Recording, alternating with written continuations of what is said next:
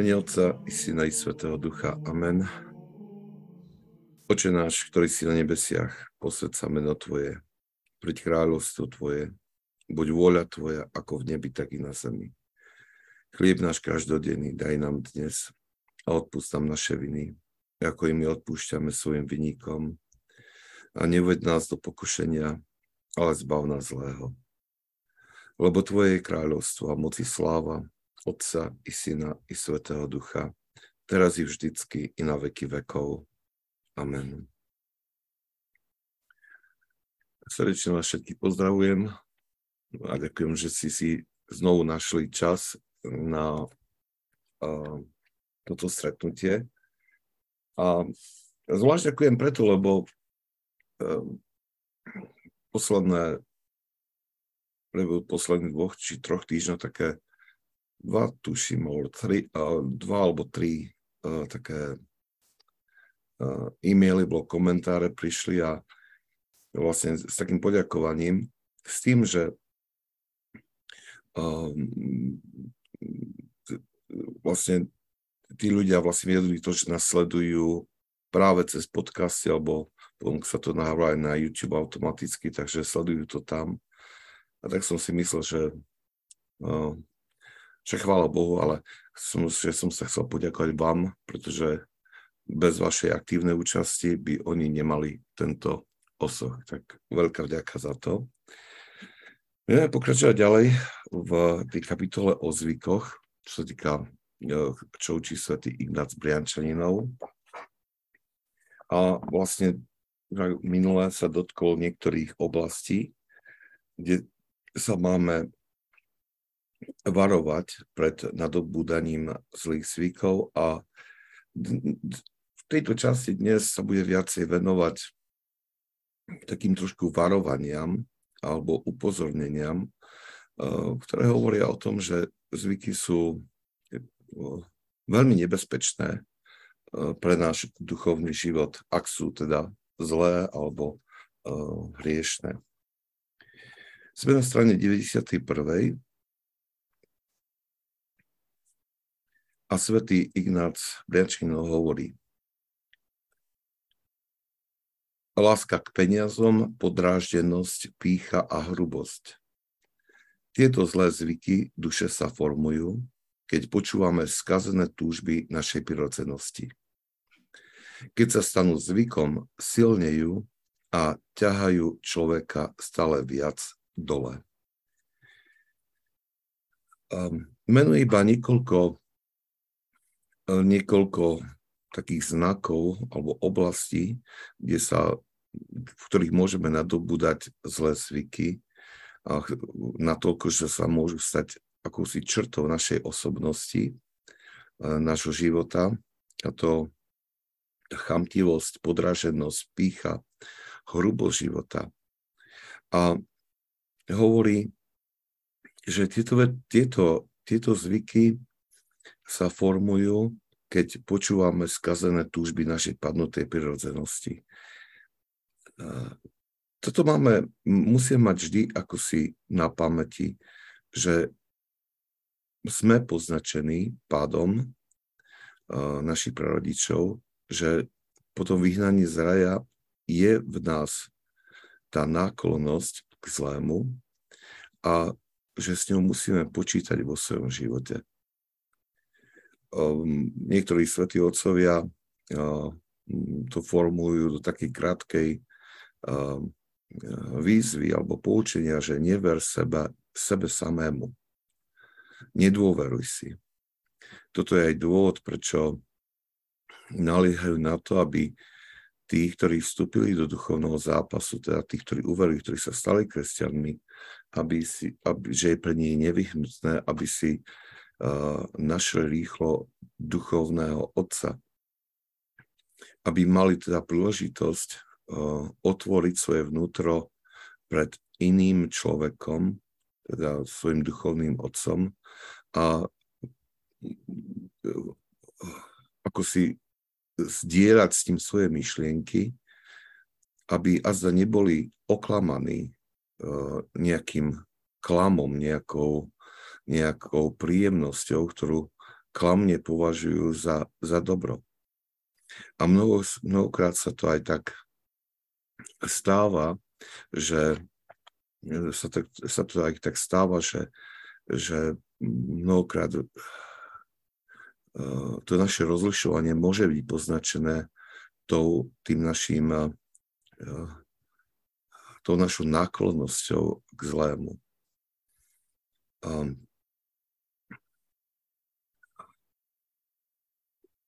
Nedávno mi jeden muž hovoril, že má takú dilemu, že hovorí, že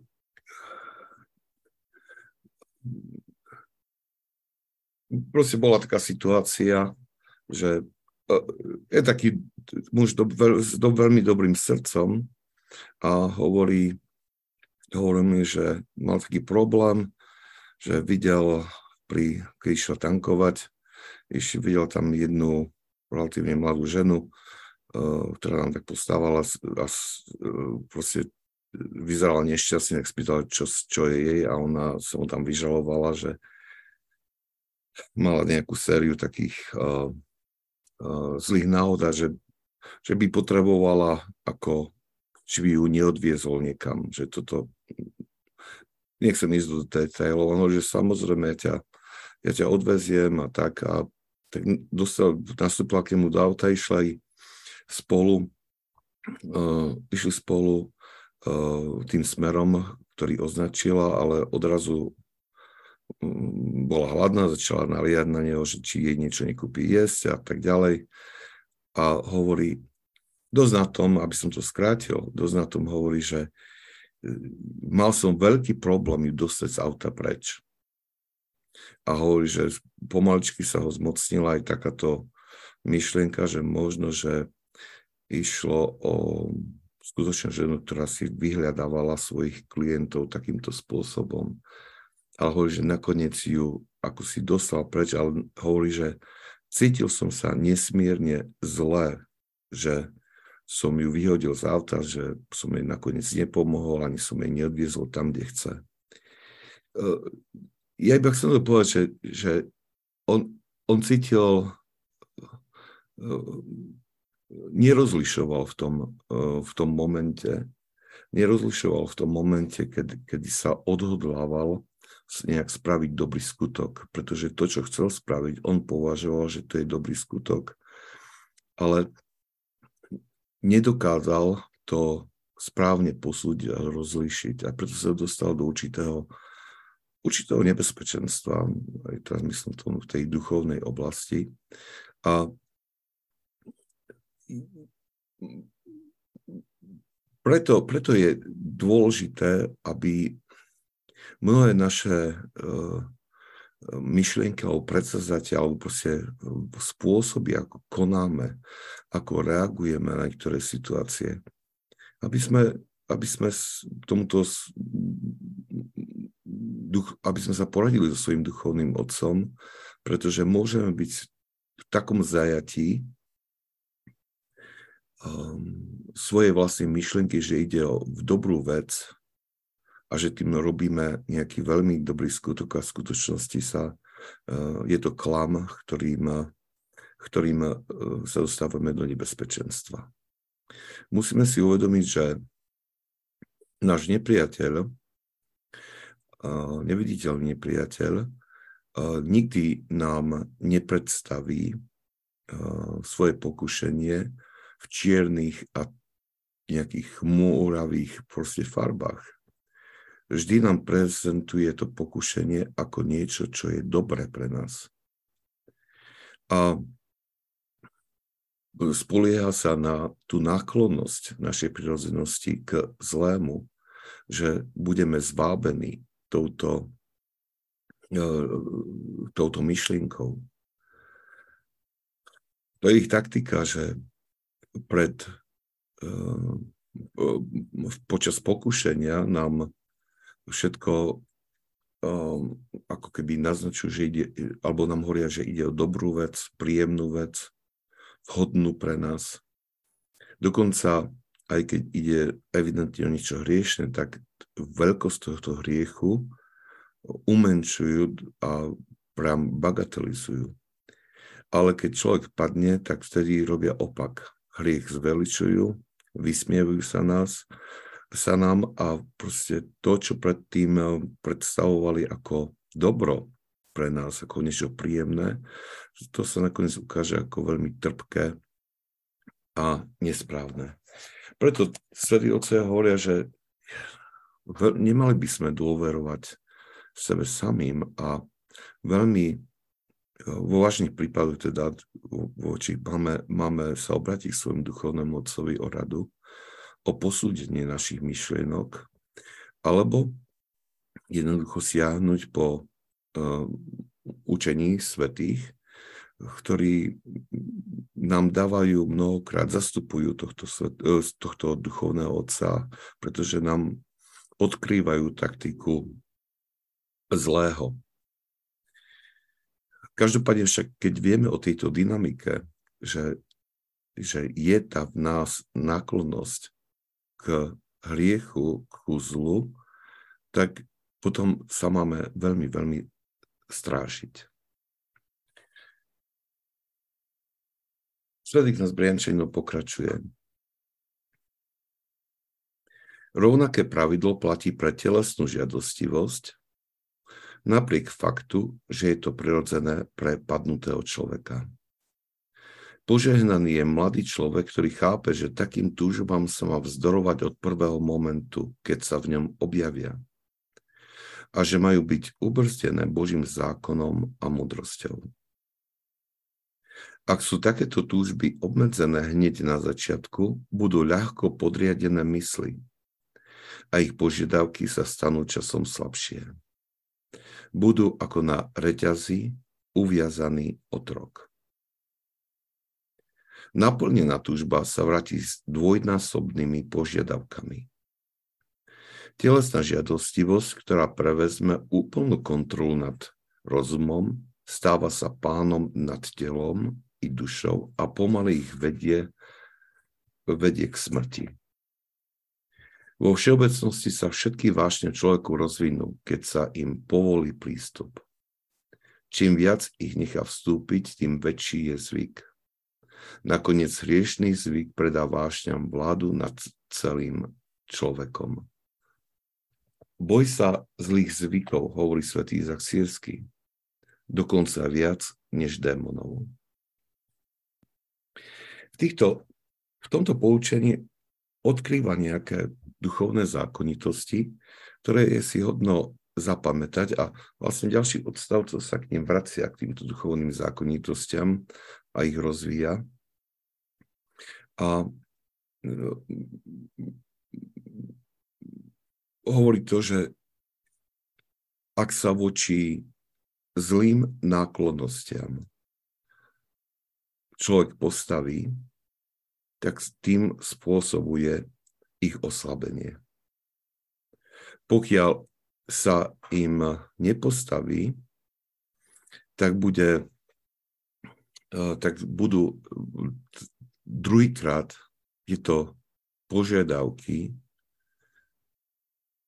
k hriechu, alebo to hnutie v srdci, ktoré nás bude nabádať k zlému, bude oveľa silnejšie. Tu je taká dobrá poznámka, že hovorí, že požehnaný je mladý človek, ktorý chápe, že takým túžbám sa má vzdorovať od prvého momentu, keď sa v ňom objavia. A toto je niečo, čo nájdeme, to varovanie, alebo také odporúčanie, alebo či už svätý Izák Sýrsky, Teofán Zátvorník, Jan Klimak, teraz Brjančaninov, všetci tí, ktorí nejak tak systematickejšie písali o tých zákonitostiach duchovného života, neustále pripomínajú, aké dôležité je práve to obdobie mladosti, už od útleho detstva až po dospelosť, pretože aj bude neskôr o tom rozprávať, že vtedy sa veľmi intenzívnym spôsobom formuje postoj človeka a teda taký postoj človeka, ktorý buď vedie k zápasu a tým pádom k oslabeniu tých vplyvov a pokušení, alebo ak sa toto vynechá, tak vlastne potom človek sa skutočne dostane do takého stavu, že si v zrelom veku uvedomí, že je skutočne otrokom mnohých vášní a je len veľmi ťažko tomu voči nim vzdorovať alebo vyhrať nad nimi boj.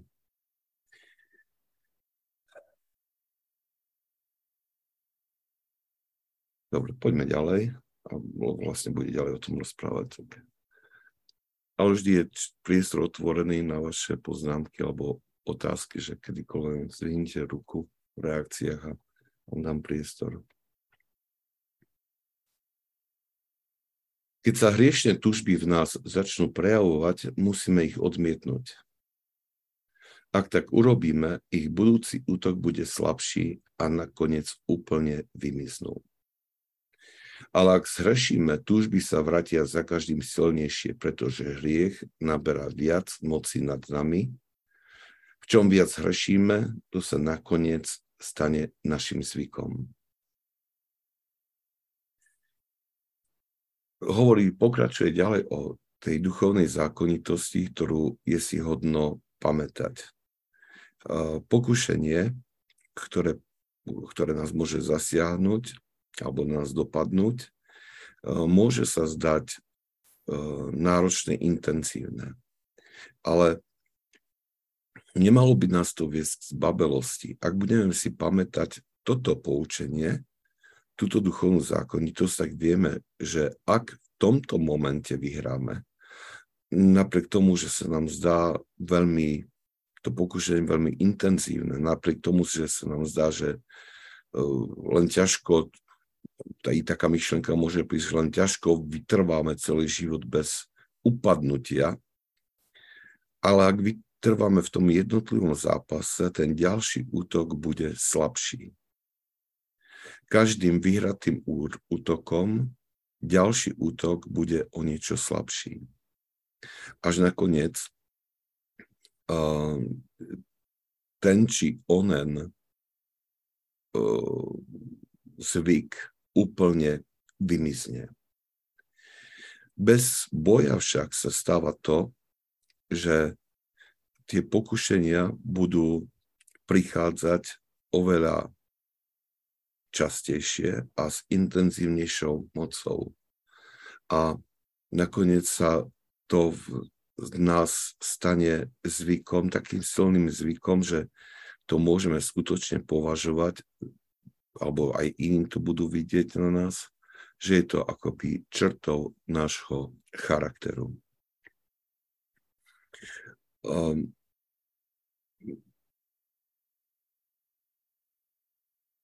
Hriech, ktorý sa stane zvykom, sa zdá pre nás ľahký, hovorí Ignác Brjančaninov. Nezáleží na tom, aký zničujúci môže byť našej duchovnej realite, ale nový hriech je hrozný pre dušu a nie je jednoduché do neho upadnúť. Tiež ďalšia dobrá poznámka na zapamätanie si pre duchovný život. Aj preto, čo som hovoril, že tá rada, že nedôverať sebe samému. Upadnutie do hriešného zvyku spôsobuje, že vnímanie tohto hriechu, ktorý ten zvyk vyvoláva, nadobúda alebo naše vnímanie tohto hriechu je poznačené týmto našim otroctvom. A preto sa nám zdá tento hriech malý, ľahký, zanebateľný, bežný, ako zvyčajne hovoríme. Spovedníci majú s tým skúsenosť, že príde človek do spovednice a vlastne vyzná nejaký hriech, ktorý bežné hriechy povie, chcem sa vyhnúť uvádzaniu príkladov, napríklad, že, alebo poviem taký všeobecný nejaký, že tady človek posúdi, hej, druhý a tak. A za ním príde ďalší a povie, zrešil ma a nemôžem ani spať, pretože on skutočne slovami posúdil svojho blížneho. A je evidentné potom, že je aké to vnímanie hriechu je rozličné. A teraz nechcem teda hovoriť, že alebo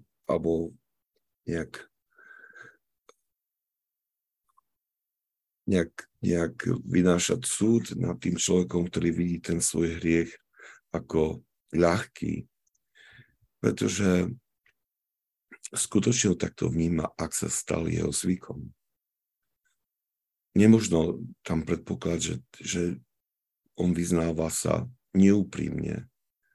Hej, pretože vyznáva s tým, čo vníma, čo cíti. Tam je problém ten, že alebo čo by sa dalo vyčítať, že nepokúša sa prehlbiť svoj duchovný zápas, než to, že nesprávne vníma závažnosť svojho hriechu. Preto to skúmanie seba samého, to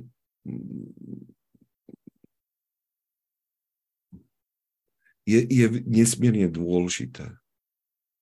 Svätý Izák Sýrsky hovorí, že požehnaný, čiže hovorí, že super šťastný je človek, ktorý pozná svoju slabosť, pretože toto poznanie sa pre neho stane základom, koreňom a začiatkom všetkého dobra. Včera sme, neviem, som aj to spomenul, a potom bol aj jeden podcast, ktorý som dával, kde som ho rozprával o takej výzve pre ten nadchádzajúci pôst, ktorý prichádza, ktorý začneme zajtra. A to, že každý deň urobiť si to špeciálne duchovné cvičenie s tým, že si zvolíme nejakého svätého ako svojho duchovného otca. Ráno trošku si prečítame z jeho diela, a snažíme sa to nejak prijať jeho slova, ako keby boli určené nám, ktorí sa stávame do úlohy poslušného učeníka a snažíme sa to naplniť cez deň. A tak som to ešte nejak takto ponúkol farnosti a veľmi dobrá odozva, akurát keď sme vlastne čakali so začiatkom na stretnutia mužov, ktoré bolo včera tiež po liturgii, tak jeden z nich hovoril, že to, čo si dal, je strašne ťažké, lebo hovorí, že on to skúsil predtým, tak toto čítať a hovorí, že musel skončiť, pretože hovorí, že na každej stránke ho ten svätý usvedčoval, že aký je slabý, že aký som veľký hriešnik. To je ťažká vec, s takýmto žiť. Je to ťažká vec s takýmto žiť, ak človek si jak slova alebo učenie svätého v nás odkrýva poznanie, čo sa v nás skrýva, našej slabosti. Pokiaľ my nechceme zmenu, pokiaľ nechceme zmeniť náš život. Potom je to čítanie svätých otcov a tých učiteľov duchovného života veľmi nepríjemné, pretože na každej stránke alebo i mnohokrát počas jedného odstavca niekedy zaznú také veci, že nás to ochromí, že nás to skutočne dá do nepríjemnej polohy, kedy si uvedomíme, že to naše poznanie o sebe samých je trošku klamlivé. Že tá stav našej duše nie je niečo, čím by sme sa mohli nejakým spôsobom chváliť. A Ale človek, ktorý túži po spáse, ktorý túži po svetosti, ktorý túži byť zjednotený s Kristom, mať život s ním, tak taký človek je vďačný za to odkrytie stavu srdca. Nech už príde či už od duchovného otca, alebo od sčítania svätých, diel svätých, alebo sčítania evanjelia. Je vďačný za to a skutočne pre toho človeka sa spoznanie svojich slabostí stane zdrojom mnohých dobier, ktoré následne prídu do jeho života.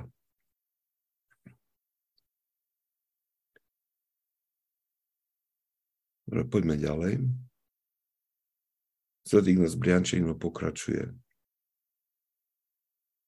Vášne sú zlé navyky. Čnosti sú dobré návyky. Tu hovoríme o vášniach a čnostiach, ktoré sú nadobudnuté a prijaté človekom ako výsledok jeho skutkov a životného štýlu. Niekedy otcovia nazývajú vášňami rôzne vlastnosti choroby, ktorá sa v nás objavila následkom pádu, alebo rôzne formy hriešnosti, ktoré sú spoločné pre ľudstvo. Boli sme narodení s týmito vášňami. Naopak čnosti v tomto prípade sú esenciálne, prirodzené, dobré vlastnosti človeka. Takéto vášne a čnosti zanechávajú vážnu stopu na človeku. Stopa zanechaná iba náklonnosťou, ktorá je slobodne vyvinutá skrze stále alebo časté naplňanie hriešnej túžby. Svätý Ignác Brjančaninov v tomto, je to taký trošku ťažký odstavec na plné pochopenie, ale poukazuje, že sú také vášne, ktoré jednoducho nadobudneme zlými návykmi, ale sú aj také vášne, ktoré boli ako keby vložené do našej duše práve ako dôsledok vpádu, ktoré sa objavili ako ovocie pádu v našom vnútri. A už je len na nás, proste ako k ním pristúpime. Svätý Ignác Brjančaninov, svätý Gregor Nízky hovorí o tých vášniach, ktoré sú prirodzene, o tých čnostiach, ktoré sú prirodzene v nás vložené. Hovorí ako o tých mohutnostiach, ktoré Boh dal a vložil do našej duše, aby nám slúžili. A on ich prirovnáva takému rôznemu náradiu, ktoré v živote bežne používame. A vášne, ktoré prišli s pádom, sú podobné také mohutnosti, hnutia, ktoré sa stali akoby súčasťou ľudskej prirodzenosti po vyhnaní z raja, pretože duch nad nimi stratil kontrolu. Tu uvádzam v texte aj to vysvetlenie svätého Teofána Zátvorníka, ktorý to vysvetľuje veľmi jednoduchým spôsobom a pochopiteľným. On hovorí napríklad na potrebu prijímania potravy, stravy. Jednoducho toto je nevyhnutné pre nás. A nie je na tom nič zlého. Ale ak na túto potrebu odpovedáme nesprávnym spôsobom, čiže sa nadmerným, sme minulé o tom rozprávali, tak potom táto náklonnosť, alebo táto mohutnosť, alebo to náradie, ako hovorí svätý Gregor Nízky, môže sa stať hriešným a môže sa postupne stať našou vášňou. Tými prirodzenými čnosťami, ktoré sú vložené do našej duše, sú všetky tie, ktoré nás vedú k tomu, aby sme sa stali Božím obrazom. A vlastne tým, že ich budujeme, zveľaďujeme a tým, že sa snažíme v nich napredovať, tak toto vedie k nášmu očisteniu a nadobudnutiu tej podobnosti s Bohom.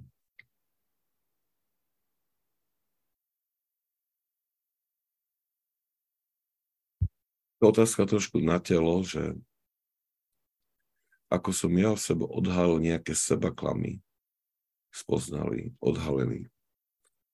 No tie sebaklamy, pravdu povediac, že toto sa priam neustále deje, keď človek sa snaží o spytovanie svedomia, tak tam spoznáva proste tieto svoje pády. A ja by som to využil, túto otázku, na to, aby som tak prihral tú svoju polievočku alebo tú svoju proste túžbu, zápal lásku k týmto svätým otcom. A je to predovšetkým, by som povedal, že to odohrávalo práve pri štúdiu týchto svätých otcov, tých, ktorí učia o duchovnom živote. Pretože práve keď človek uvažuje nad ich slovami, nad tým, čo rozprávajú, tak proste potom začne veľmi intenzívne spoznávať ten nesúlad s tým, čo oni rozprávajú vo svojom živote. Ja si pamätám, že taký konkrétny prípad, aby som povedal, že a týka sa to ranných modlitieb. A vždy som si myslel, že tie ranné modlitby vykonávam, že v poriadku sa človek pomodlí, tie ranné modlitby. A potom si spomínam, som čítal poučenie svätého Teofána Zátvorníka, ktorý dáva tej žene, ktorú vedie listami, duchovne sprevádza listami, dával jej pokyny, ako majú byť tieto modlitby vykonané. A musím sa priznať, že to mnou tak zatriaslo, že som si uvedomil, že aj keď človek s úprimnosťou koná tie ranné modlitby, že predsa len v tom spôsobe a možno, že tým, že sa to stalo takým pravidelným zvykom, bežnou súčasťou dňa, že človek sklzol do určitej pohodlnosti pri ich vykonávaní. Myslím, že toto bolo taký jeden z takých intenzívnych momentov, kedy som si uvedomil, že som upadol do seba klamu. A potom sa to stáva aj vtedy, keď pri tom štúdiu tých svätých otcov, keď sú nám sprostredkované určité duchovné zákonitosti. A niekedy žasnem, že ako je to možné, že toto som nespoznal predtým, že som to nevidel, nechápal. A je to takéto veľké napomenutie, ako v tom vždy pre mňa, pretože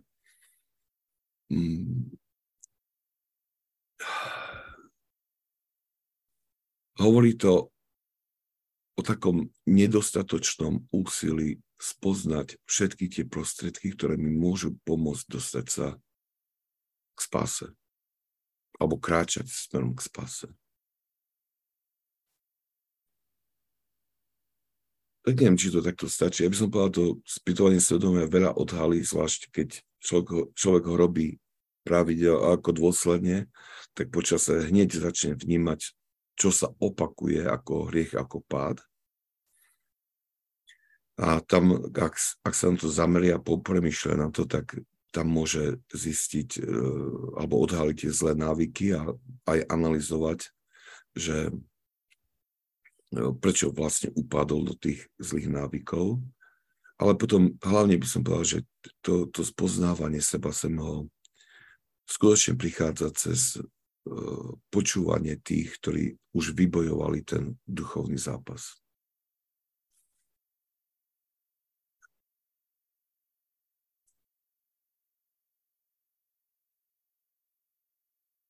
Sv. Ignác Brjančaninov pokračuje. vedomé rozhodnutie.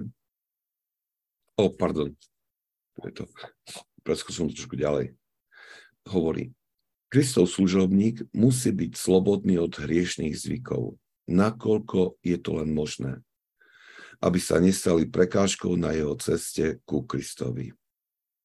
Musí sa oddeliť od svojich zvykov, nielen od hriešných, ale aj od tých, ktoré môžu viesť k hriechu. Medzi nimi je pohodlnosť, život v nadbytku alebo stav neustáleho rozptýlenia. Niekedy najnepatrnejšie zvyky môžu spútať naše nohy a držať nás na zemi, zatiaľ čo by sme mali byť už v nebi. Mladý človek, opakujem spásonosnú radu. Kým si ešte v morálnej slobode, vyhni sa zlým zvykom tak, ako by si sa vyhýbal väzeniu a jeho okovám. Nadobudni dobré zvyky, skrze ktoré tvoja morálna sloboda bude zachovaná, potvrdená a vtlačená do tvojho bytia. Znovu výzva k mladým ľuďom a s takou naliehavosťou, aby skutočne zabojovali, keď ešte v tom čase formácie svoje, zabojovali voči všetkému, čo sa začína vynárať ako niečo opakované, ako nejaká náklonnosť, ktorá sa opakuje. Aby po spoznaní sa snažili tejto náklonnosti sa snažili voči nej postaviť vedome.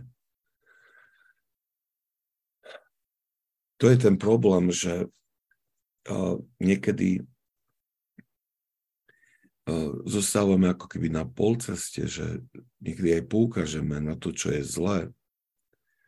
A aj pozbudíme teda mladých ľudí, alebo tých, za ktorým nesieme zodpovednosť, že treba sa z toho vyspovedať, ale už malo pozbudzujeme k tomu asketickému zápasu. Pozbudzujeme k tomu, aby povstali a bojovali voči tomu. A to i za cenu veľkej námahy. Tento duchovný zápas, ktorý sa odohráva predovšetkým na úrovni srdca, mysle, kedy prinútime svoju vôľu povedať nie určitým potešeniam, ktoré sú tým lákadlom pre hriešne konanie. Ten zápas môže byť veľmi intenzívny, môže byť ťažký, ale bez toho zápasu to nepôjde. Ja som už spomínal, že na tie naše stretnutia začali chodiť aj mnohí vysokoškoláci z tých okolitých univerzít, teraz už väčšina z nich už sú prostrútení kdekade, lebo dokončili vysokú školu a sa prišli zase noví. Ale pri takých rozhovoroch, ktoré po stretnutí vlastne vždy boli, alebo sú, ešte ďalej pokračujú, je to tak niekedy ako pri tých našich stretnutiach, že keď sa skončí nahrávanie, tak potom sa niekedy aj rozvinie väčšia debata. Tak dosť sa mi tak sťažovali, zvlášť keď prišli zo zimných prázdnin alebo tých prázdnin, ktoré majú okolo teda Thanksgiving, do Dňa vďaky zdania alebo z Veľkej noci. Bolo veľmi zaujímavé vidieť, že tá návšteva alebo návrat domov im bol vlastne určitým spôsobom na škodu duchovne. Ale musím to vysvetliť, že vlastne títo mladí ľudia, ktorí prichádzali tuna, tak vlastne prichádzali, väčšina z nich prešla určitým obratením počas vysokoškolského štúdia. To hlavne kvôli tomu, že tu sú na univerzitách tie katolické skupinky alebo skupinky katolických študentov a robí sa tam dobrá práca. Aj tí mladí vlastne sa tak trošku postupne tým, že sa snažia pochopiť svoju vieru, tak sa tak trošku hacujú a snažia sa o takú radikálnejšiu vieru. Potom sú tu tie centra svätého Newmana, kde sa stretávajú a kde sa robí dobrá pastorácia, ktorá jednoducho zapaľuje alebo vedie takému radikálnejšiemu pohľadu na vlastný život, alebo sa robí taká znovu evangelizácia. Mnohí mladí ľudia to prijímajú s veľkým nadšením. Je to veľmi zaujímavé to vidieť. A preto sú aj takí hladní potom, že prichádzajú aj do miestnych farností dookola, ak sa niečo ponúka v nich, čo im môže duchovne pomôcť. A takže postupne ako žijú na tom kampuse, teda na tom, alebo tých internatoch, alebo domoch, ktoré si prenajímajú a tak ďalej. A snažia sa žiť o niečo radikálnejšie svoju vieru. Zase prídu domov a ako keby sklznú, alebo vidia ten rozpor, ako sklznú do tých zvyklostí domova, z ktorého vyšli. A zrazu si veľmi intenzívne uvedomujú, že to, v čom vyrastli, nebolo veľmi prospešné pre ich duchovný rast. A zrazu majú dilemu, pretože zakúsili niečo viacej, vnímajú ten rozpor a z lásky k rodičom, z lásky k súrodencom sa snažia prispôsobiť, snažia sa prežiť ten čas podľa toho starého spôsobu a potom sa vracajú naspäť úplne duchovne, ako keby tak trošku poškodení, zranení. A vnímajú to a pýtajú sa, že čo máme robiť, takže ja mi povedal, že je to ťažké pre neho, aj keď sa teší domov, ale vie, že duchovne utrpí. A ja som hovoril, že ty nemôžeš ísť domov, teda prevrátiť dom hore nohami a podľa toho, čo ty si dostal, ale hovoril, lebo ani by si nebol pochopený svojimi domácimi, ale on, že ty musíš sa snažiť, aby si nezanechal žiaden z tých dobrých návykov, ktoré si si osvojil. To znamená, že keď si si osvojil proste pravidelnú modlitbu, tak ju budeš konať, tak ju konaj aj doma. Nájdi si na to čas. Ak si si osvojil to, že prídeš na polhodinovú adoráciu každý deň, tak nájdi si na to čas, aj keď si doma počas prázdnin. A on, že, ale to, čo rozprávali, že dobre, ale toto je veľmi ťažké. A mne z toho bolo také vždy tak smutno z tohto, že vlastne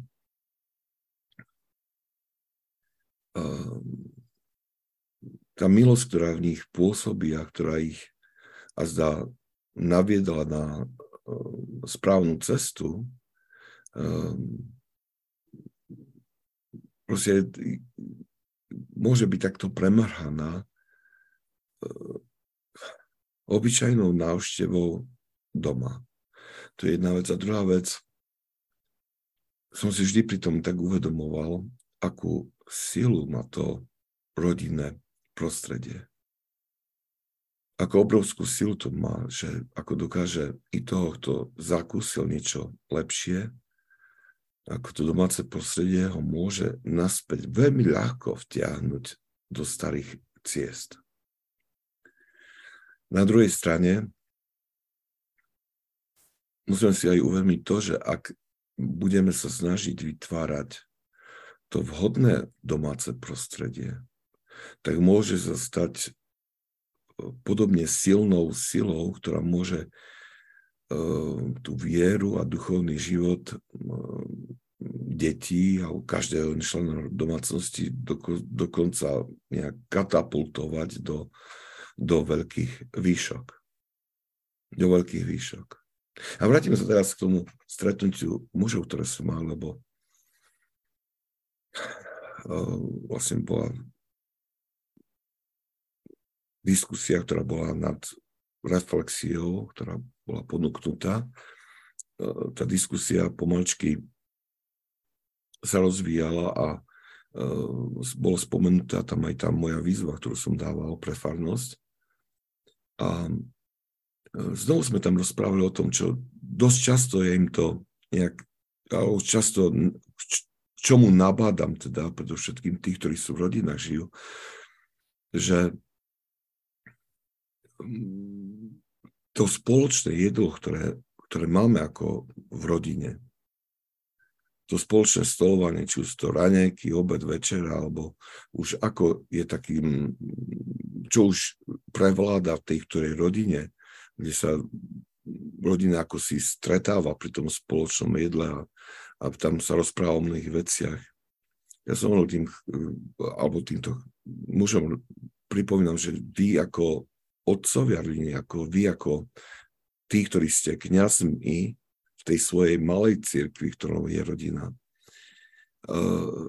by ste mali mať na pamäti to, že je dobré nenechať to len tak tú diskusiu alebo tie rozhovory len tak plynúť bezmyšlienkovito, ale nie, že nejak surovo to tlačiť a násilne, ale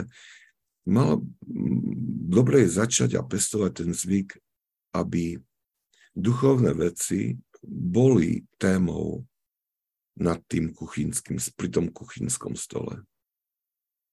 Mnohokrát tie krátke rozhovory, také zamyslenie, alebo to zdieľanie, alebo ktoré je urobené takým neformálnym spôsobom pri spoločnom stolovaní, pri tých spoločných chvíľach domácnosti, niekedy jedna myšlienka môže sa stať tak silnou a tak, že môže byť určujúcou pre celý život jedného z tvojich detí, čo mi hovorila. A hovorím, že aj toto, tá výzva môže byť aj to, že vlastne to, čo si človek ráno prečíta, keď ho niečo osloví, tak to môže byť takým zdrojom toho vzdielania pri tom s manželkou a ja pri tom stolovaní večernom, pri večeri. A hovorím, že nemáme sa obávať, že ak tie deti sú ešte malé, že tie deti proste tomu nerozumejú. Oni, Pán Boh im dá pochopiť to, čo je potrebné. Ak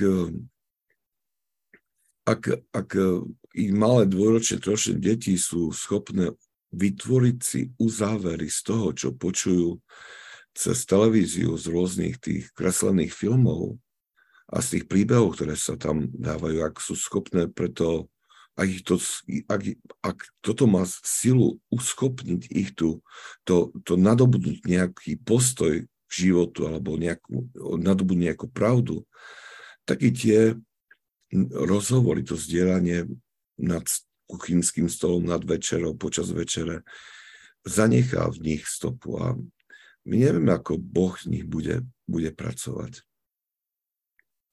A myslím si, že toto by bolo veľmi dobre, pretože keď som hovoril o tých vysokoškolákoch, akože som cítil, že taký súcit, lebo v nich bol ten boj, že alebo že boli toho smutní, že vracajú sa domov a zrazu cítia, že ich to ťahá dole prísť domov. Toto je A všetci hovorili, že ale všetci ako prišli z kresťanskej rodiny, to nie je tak, že prišli že oni sa obratili a stali sa kresťanmi, boli pokrstení, ale vlastne to, že sa obratili, to bolo to, že sa s vážnosťou urobili to rozhodnutie žiť pre Krista alebo rásť vo viere, alebo urobili vážne rozhodnutie pre spas svojej duše a vrátili sa do relatívne kresťanského prostredia, kresťanskej rodiny a tá radikálnosť tam chýbala. Ba navyše boli tam veci, ktoré si ako rodina osvojila, ako bežné zvyky rodiny a ktoré ich začali určitým spôsobom stiahovať dole.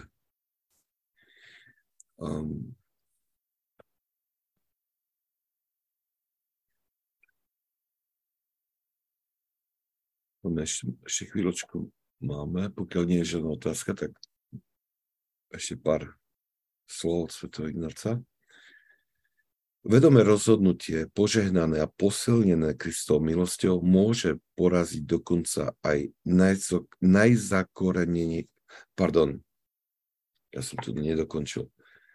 Ak sa niekto v zrelom veku rozhodne stať Kristovým služobníkom a na nešťastie si už osvojil veľa zlých zvykov a prvýkol pohodlnosti, ktoré zvyčajne držia dušu v paralizovanom stave, nesmie sa stať malomyselným pre ťažkosti tejto cesty. Musí odvážne vstúpiť do bitky proti svojim zlým zvykom. Víťazstvo je s Božou pomocou možné. Ono sme už aj tak trošku rozprávali, že vlastne tí, ktorí ako si neprešli dobrou formáciou a vstúpili do už pokročilejšieho veku a stretnú sa s tými požiadavkami alebo spoznajú v jednom momente hĺbku tých nárokov kresťanského života, tak sa ocitajú vo veľmi ťažkej pozícii, pretože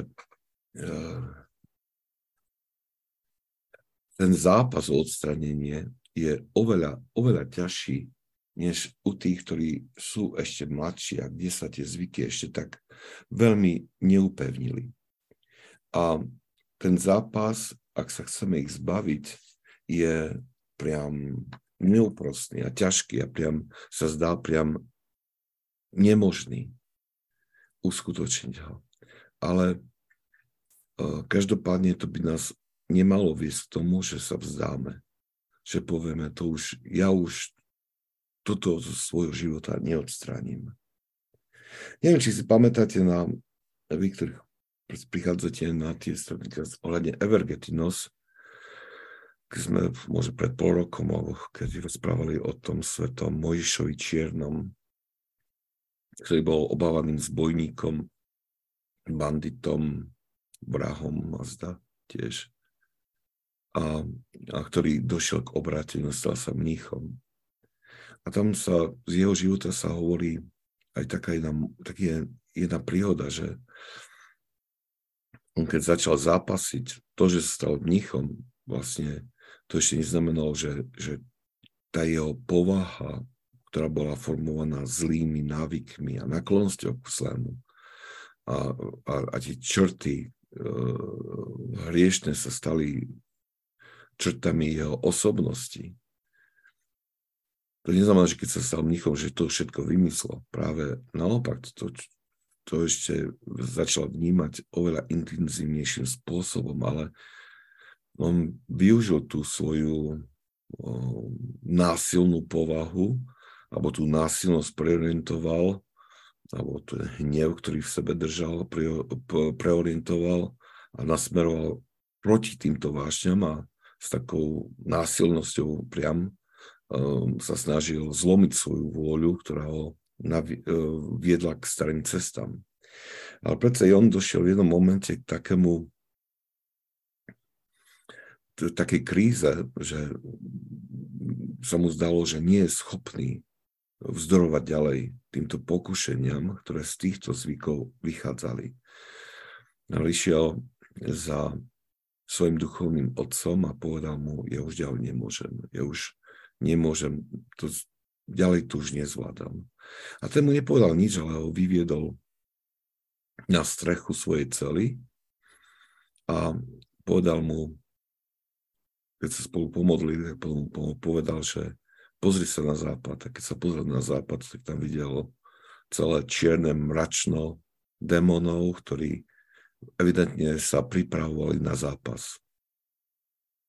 A on hovorí, to sú tí, ktorí na nás útočia. A tým Mojžišom to otriaslo, vidiac ten obrovský mrak démonov v takom bojovom nasadení. A potom mu jeho duchovný otec povedal, že teraz sa pozri na východ. Mojžiš sa pozrela, videl tam prenesmiernu žiaru, ktorá bola vytvorená žiarivými anielmi, ktorí rovnako sa pripravovali na zápas. A tých anielov bolo tak veľa, že ten čierny mrak démonov proti nich priam zanikol, bol zanedbateľný. A vtedy mu ten duchovný otec hovorí, že pozri, tých, ktorí bojujú s nami, je o mnoho viac, než tých, ktorí bojujú proti nám. Táto vízia, ktorú mu Boh pre jeho odhodlania ponúkol, aby ho posilnil, bola tak natoľko silná, že Mojžiš okamžite odišiel do svojej cely a pokračoval v tom duchovnom zápase s veľkou nádejou. Ja myslím, že táto časť alebo tento príbeh z jeho života je práve určený všetkým nám, ktorí sme už v pokročilejšom veku. A teraz, ako si spoznávame, tým, že sa snažíme preniknúť hlbšie do duchovného života a spoznávame a odhalujeme svoje zlé návyky, ktoré boli mnohokrát nepovšimnuté po 10 ročia a spoznávame ich silu a spoznávame, ako sa nechcú ako nechcú opustiť náš život a máme taký dojem, že ich azda ani dokážeme poraziť. Tak táto vízia je určená aj pre nás. Je veľa tých, ktorí bojujú proti nám, ale je oveľa viacej tých, ktorí bojujú s nami. A to by malo byť zdrojom takej útechy v tomto námahavom duchovnom zápase. Preto by sme sa nikdy nemali vzdávať. Nikdy. Aj keď budeme padať deň čo deň, aj keď neustávame sa stav, ak sme spoznali nejakú zlú náklonnosť, nejaký zlý zvyk. Od toho momentu by nemal byť už ďalej ignorovaný, ale mal by sa stať predmetom našho záujmu a snahy o odstránenie tohto zvyku. Dobre, som myslel, že možno aj dokončíme tú kapitolu, ale ešte nie, tak na budúce celkom určite už je čas. Ešte máme pár minút, teda ak by chcel niekto niečo ešte, možno aj mimo tejto témy.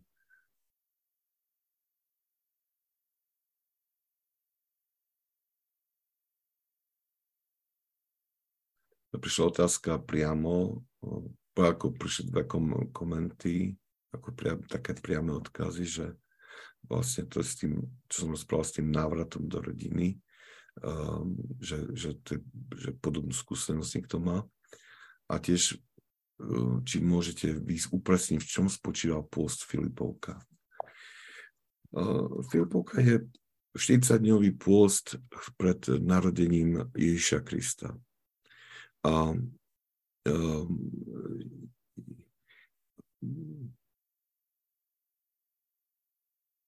Veľké sviatky nám hovoria o veľkých pravdách našej viery. A na to, aby my sme ich mohli v plnosti prijať a pochopiť, na to musíme sa pripraviť.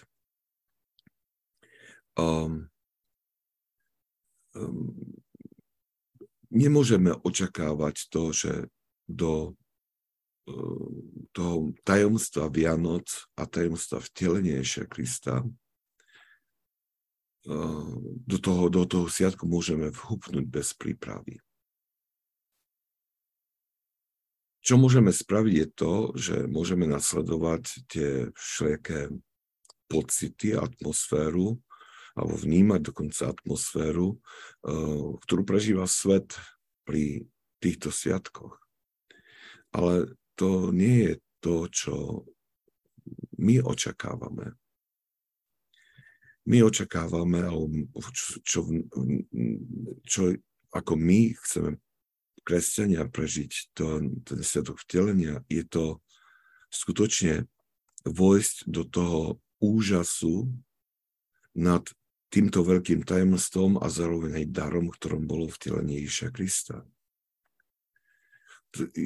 Skutočne vstúpiť, pripraviť svoju dušu, aby bola schopná žasnúť nad týmto tajomstvom a nad všetkými dôsledkami, ktoré pre nás z tohto Božieho daru prišlo. Ale duša je schopná žasnúť len vtedy, keď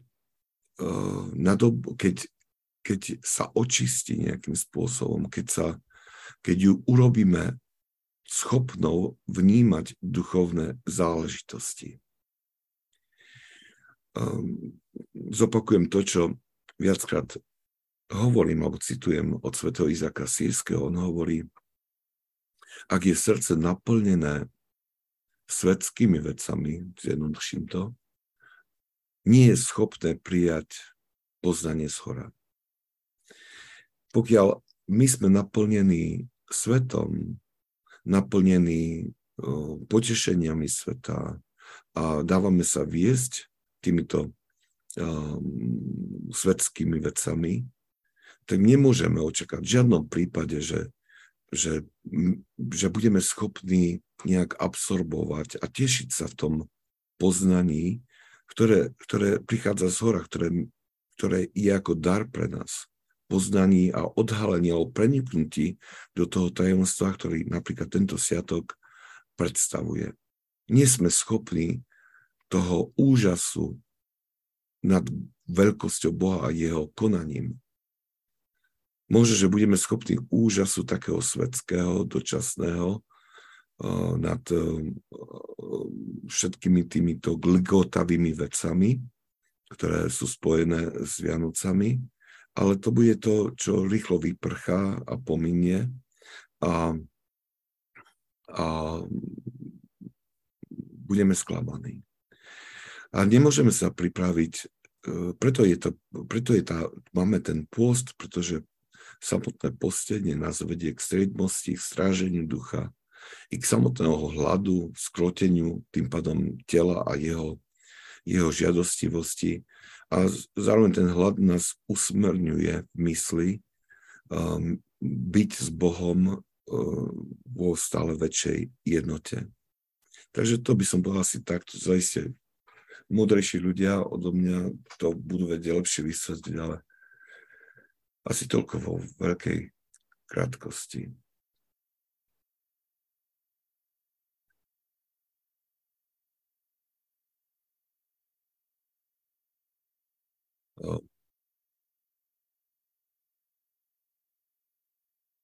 Okay, tak. Príjmite požehnanie. On čítal ešte jeden priamy message, ale už to nechám bez komentára. Dosiahli hodinu.